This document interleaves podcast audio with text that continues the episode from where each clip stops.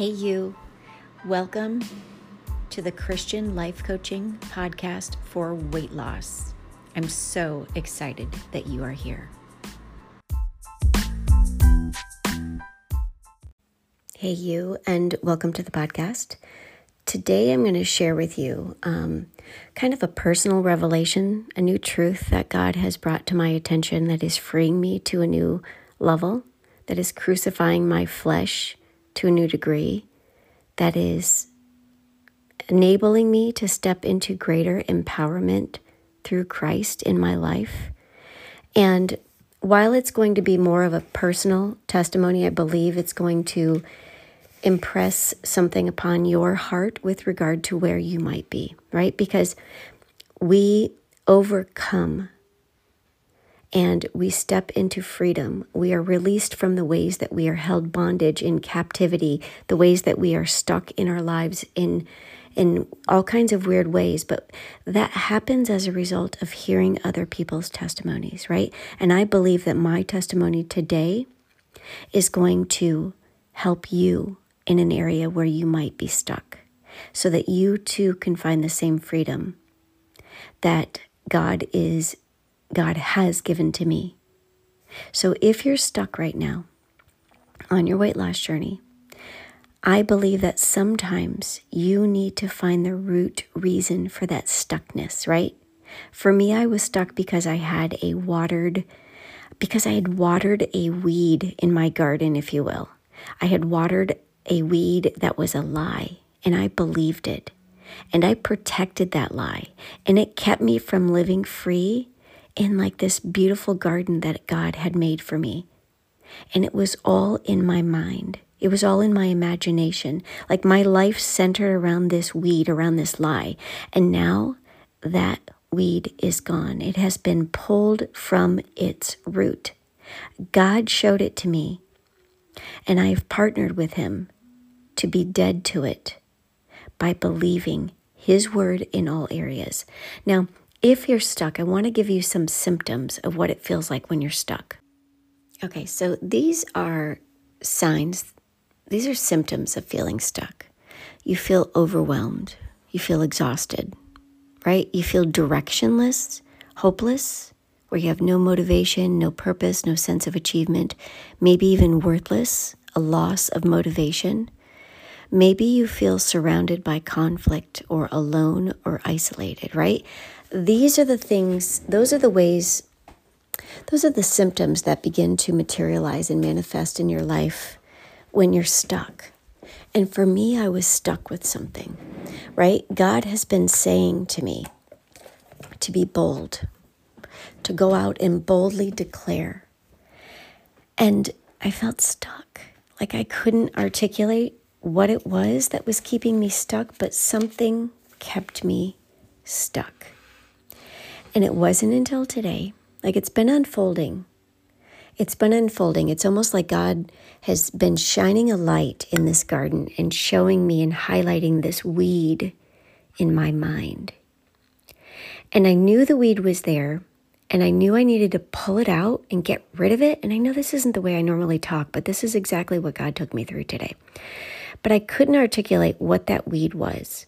I kept doing studies on being bold and courageous, you know, because the enemy a lot of times will keep me from being bold, will keep me from being courageous because he will believe he will cause me to doubt that what I'm hearing and reading in the Word of God and applying to my life, even in weight loss, and teaching women to apply to their lives, even in weight loss, He will convince me that it's wrong you know, for the longest time, I had fear around sharing my truth that God shared with me when I first read James 4:17 when you know what you should do and you don't do it that is sin to you. God showed me that that applied to me even in weight loss. Like it applied to me in alcohol. It applied to me with overeating, with eating the foods I knew I shouldn't be eating. And I didn't want to tell other women that I had a revelation of willful sin and choosing sin over obedience because I thought it, it felt wrong. Because it does feel wrong, right? And that's exactly the way the enemy likes it. he didn't want me saying that. But here, even now at the age of 50, even after, you know, many years of having a coaching practice and having a coaching program and um, you know being a certified christian life coach and of being a christian and you know all of these things and being in the word there was still a weed in my garden that i couldn't figure out. I couldn't get my hands around it to even yank it but something was holding me back. It was almost like it was a fence that was blocking me from being in the fullness of this beautiful place that god has me until today and it was this one word in a lyric. The song is, I don't even know the name of the song. Holy Spirit, you are welcome here. I think it could be by Jesus Culture. I'm not even sure. But the word, there's a lyric in the song that says the word shame, where my shame is undone. And this morning, as I listened to that song, because every morning, and I share this with you because I want you to be influenced by my Christian life for your Christian life. God has told me I'm a Christian influencer. That's not about me. It's about me to influence your Christian life because there's not a lot of the right influencers out there. Every morning I wake up and I go into my prayer closet and I like to listen to worship music as I just ask the Holy Spirit to awaken my spirit so that I can be more spiritually connected than physically hindered and connected to this world. And so this morning I was listening to that song because that song was in my heart as I woke up. And as soon as I heard that song and I was on my knees in my prayer closet, about to start praying in the Spirit, and as I heard that lyric, my eyes teared up. And I knew that was the weed in my garden is shame. Shame, right? And God was saying, Sherrie, I want to reframe this in your mind and in your heart. I want to help you to be unstuck and to recognize that you are free and shameless. And my shame, first of all, let me tell you what shame is because I had to look it up in the Bible. It's a condition or feeling of humiliate. It's a feeling of being humiliated or humiliating humiliating disgrace or disrepute. It's something that brings censure or reproach. And dispute is to be held in low esteem, and censure is to express disapproval of someone, and reproach is disapproval or disappointment. Shame is to disgrace, a loss of reputation. And the feeling of ashamed means to feel reluctant to do something through fear of being embarrassed or humiliated. And for me, this is exactly where I was. The enemy planted a lie in my life, in my heart, in my flesh, in my soul as a child, in a really benign way. Nobody intentionally hurt me as a child. It was the way that the enemy, somebody was used as a puppet to say what the enemy wanted to have spoken over me. I don't know if it's because the enemy knew God's will for me. I don't know that the enemy could know that. I just know that the enemy doesn't want God's will for any of us, and he will use anything to ensnare us. And at that time, the seed was planted. I was, I don't even know how old I was, I'll be quite frankly, quite frank with you. I was under 10, and I was at my aunt's house with my best friend. And she and I, um, you know, were only separated by six months. And um, she, you know, we both had long brown hair and brown eyes, and we were just birds of a feather. We loved each other. We had a, a wonderful youthful experience together, wonderful childhood. And she had gone with me to my aunt's house, and there we stood in our little, you know, 1970s outfits, maybe early 80s outfits, you know, the terry cloth um, sports shorts and little, um, um, I don't know, little cute little summer shirts and little tennis shoes. And, you know, we're looking forward to E.T. coming out as the summer movie and all the things. And both of us had our hair parted in the middle and two long braids and all the things. And I looked up at my cousin and I said, Did you know that she and I, that we're twins?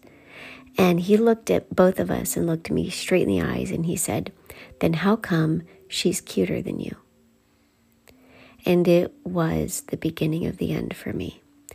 I had no awareness of cuter than me.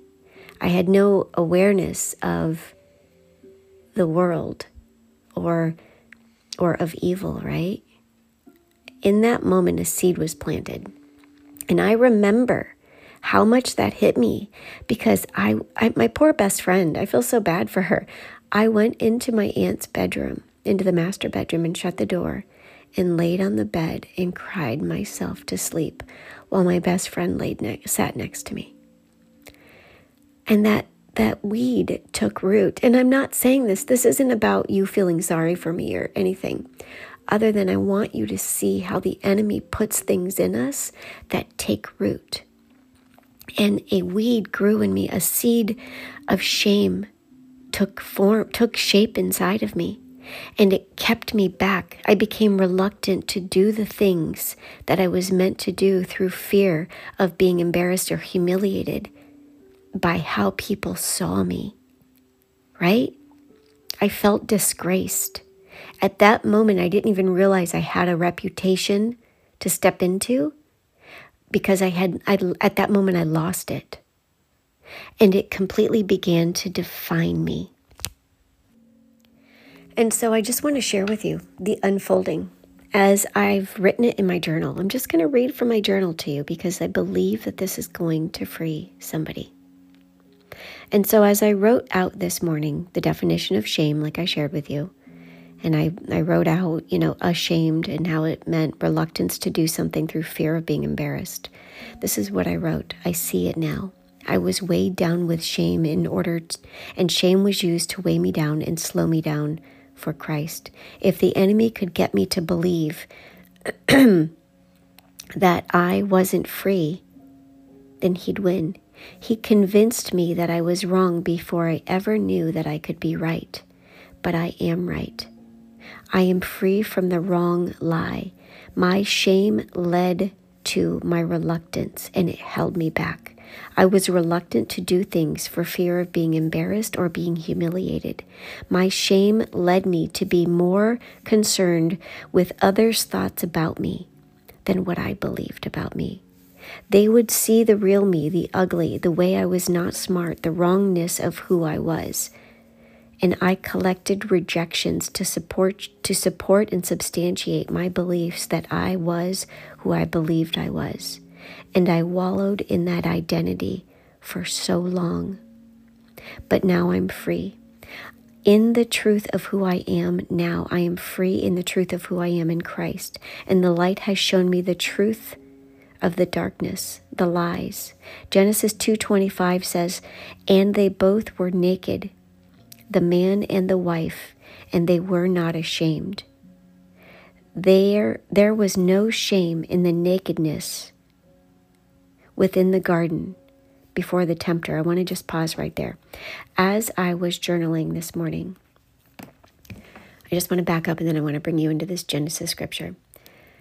God revealed to me that in my shame, I had believed not only that I was ugly, but that I was dumb, that I did not have the mental, that I didn't have the intellect to do what others could do.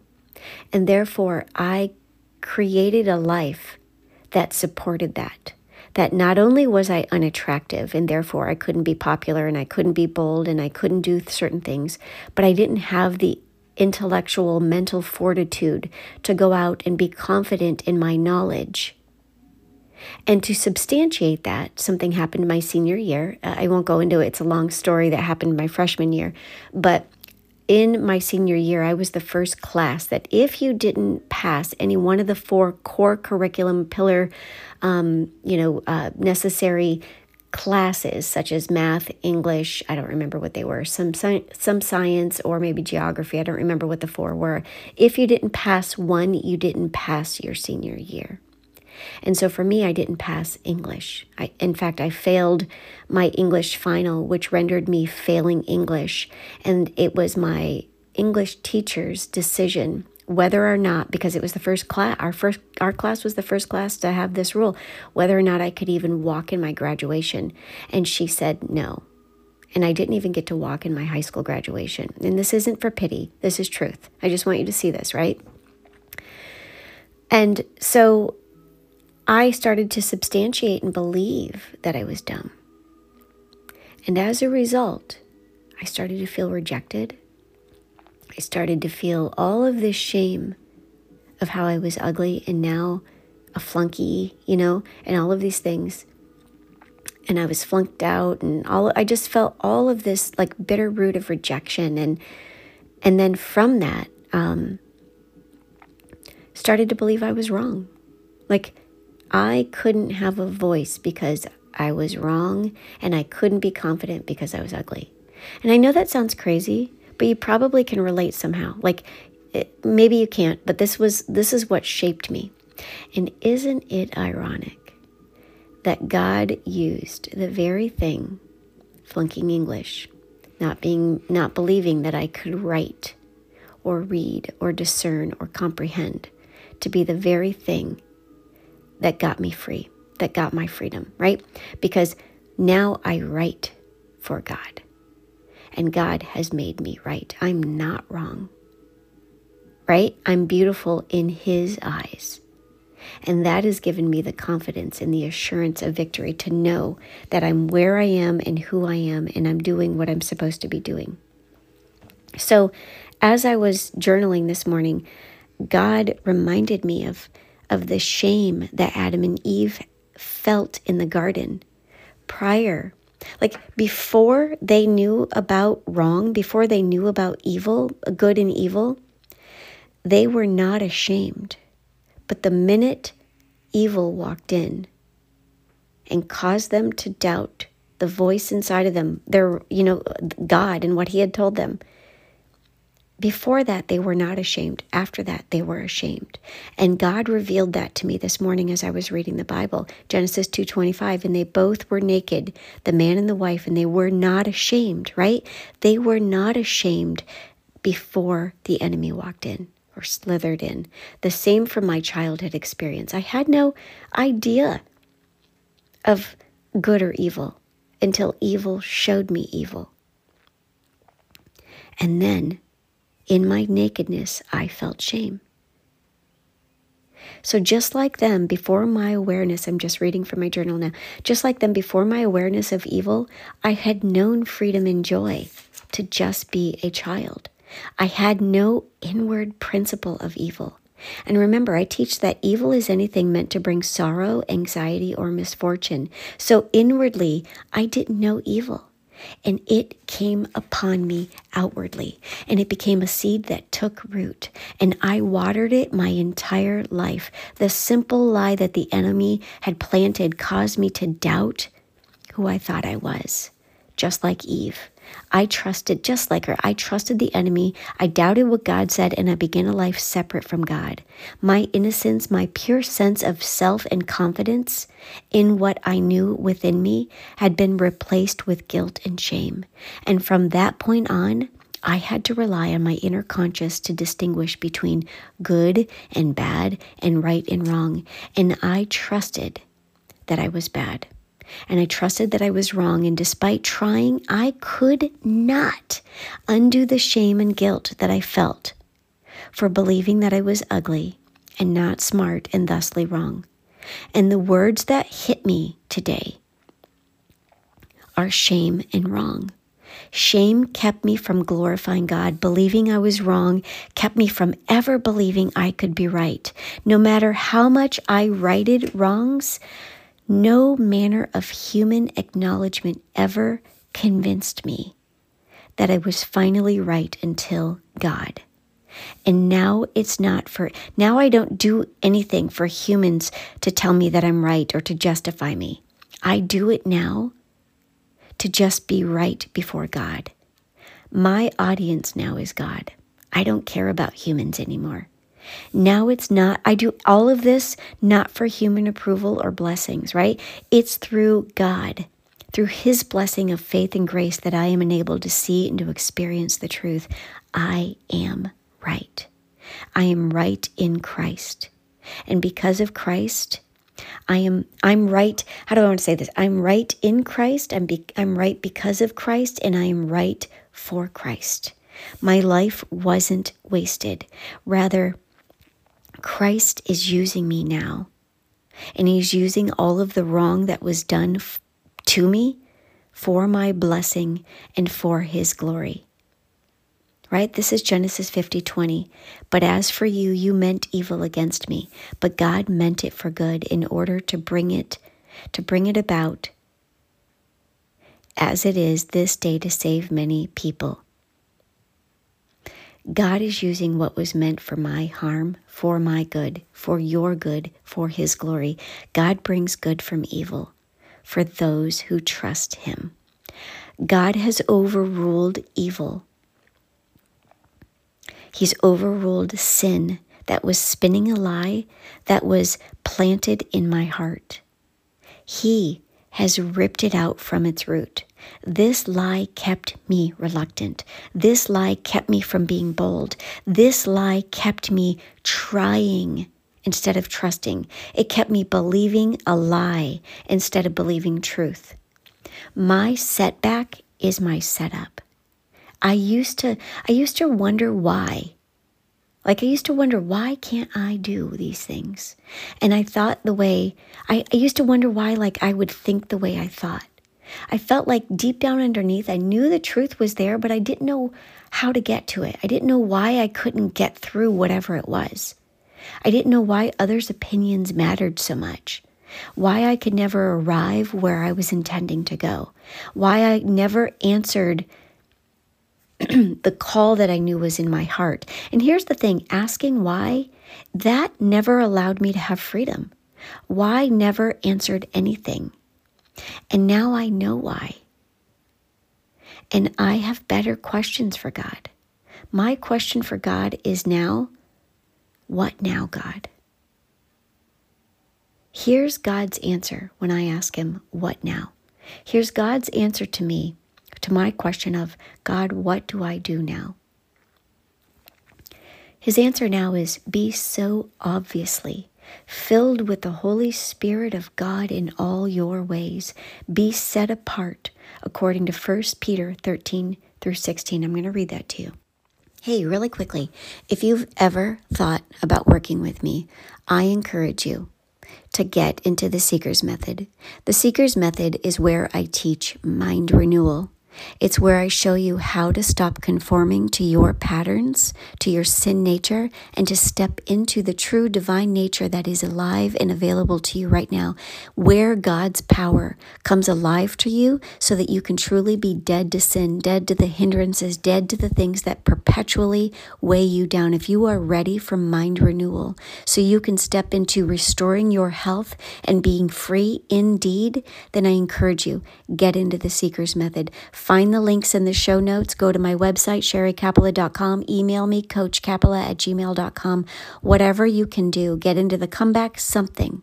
You are not going to step into your transformation until you receive the renewing of your mind. If you want to be shown how to do this, how to appropriate your faith so that you might live in the fullness of God's promises to you now on earth, then it's time for you to start working with somebody who's figured out a way to implement this, to show you your ticket to freedom, to bring God closer, to correct your health, to correct what was used as a weapon formed against you.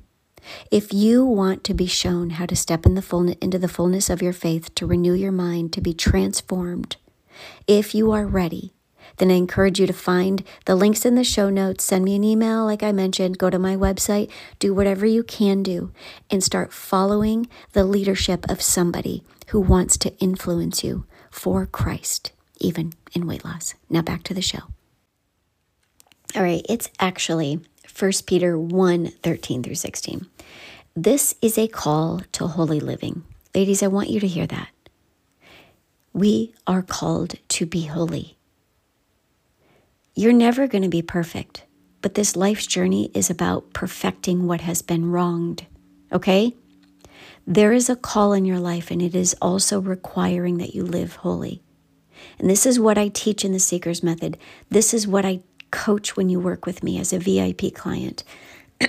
or even when you get closer, greater proximity through proximity coaching with me. 1 Peter 1 13 through 16. So prepare your minds for, for action and exercise self control. Put all of your hope in the gracious salvation that comes to you when Christ, when Jesus Christ is revealed to the world. So you must live as God's obedient children, do not slip back into your old ways of living to satisfy your old own desires. You didn't know any better then. But now you must be holy in everything you do, just as God who chose you is holy. For the scriptures say, You must be holy because I am holy. Get that. You must be holy because I am holy. Where are you not living holy in your life?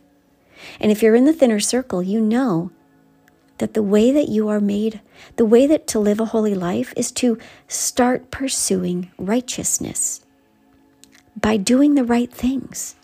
This is James 4:17. When you know what you should do, do that. When you know what you should do and you don't do it, that is sin to you. Identify the right things that you need to be doing and then do those right three those right things, not on your own, through God's grace. Okay, now, so back to my journal. So that that's First Peter 1 13 through 16. I hope this is landing on your heart. So, my encouragement for you is to do what I now do live a consecrated life, a devoted life, devoted to the truth. Think on things above this, for me, this is how I will find freedom from the root lie that held me in bondage for 40 years. The renewing of my mind has led me to freedom and it has transformed my life. I mean, I now know the perfect will of God for my life. And and I know God's call on my life. The perfect will for my life, the perfect will of God on my life calls for surrender and submission and consecration, right? The Holy Spirit fills me daily as I, as I abide in God's word, as I trust in God's word, as I follow it, as I obey it in every single area through God's grace. I can do none of this alone. I believe that we are to be set apart and to live a consecrated, holy life. And I can't do that on my own, right? Like as I'm sharing you right now, even at the age of 50, where I am as a certified Christian life coach with a promising life coaching practice, I don't do any of this without God's grace. When I try on my own, I fail. Even still, I had a weed in my garden of shame, of doubt, of self condemnation. Daily, I die to myself and I live for Christ. My old self, get this revelation, revelation ladies. This is from Galatians 2:20. I die to self on a daily basis and live for Christ. My old self has been crucified with him. It is no longer I who lives, but Christ in me. And so I live in this earthly body by trusting in the Son of God, and I live by faith. This is not because I'm special, it's because I believe. For me, I believe that the new Sherrie, I believe the new version of myself began at 50, right? The new Sherrie began at 50, consecrated, set apart, dead to sin, alive to Christ, submitted, surrendered, free, right? Like I willfully now present myself, willfully present myself as being alive from the dead. And my members are now an instrument of righteousness to God. Evil and sin no longer have dominion over me. I am free through God's grace. And it's through God's grace that I will boldly share the power of Christ in me so that someone else may find their way to the truth. So if you're stuck, you know, just kind of like the ways that I shared with you at the top of this podcast, if you're stuck, you sometimes need to find the root reason. And for me, I was stuck because I had watered a weed, I had watered a lie. I believed it, I protected it, and it kept me from living free in a beautiful garden. My life centered around that weed. That weed was a lie sent to keep me stuck, hindered, weighed down, blocked. And now that weed is gone, It's been pulled out, yanked out from its root. God showed it to me, and I've partnered with Him to be dead to it by believing. So, what do you need to believe in order to be free? What lie have you trusted? What weed needs to be yanked from its root? Where are you still watering that weed? I couldn't be beautiful or smart. I couldn't even believe that I could be beautiful, smart, or right because I believed that I was ugly, dumb, and wrong. Unbelief is a snare. Find the root of your unbelief. Get unstuck. Live free now through Christ who strengthens you, even in weight loss.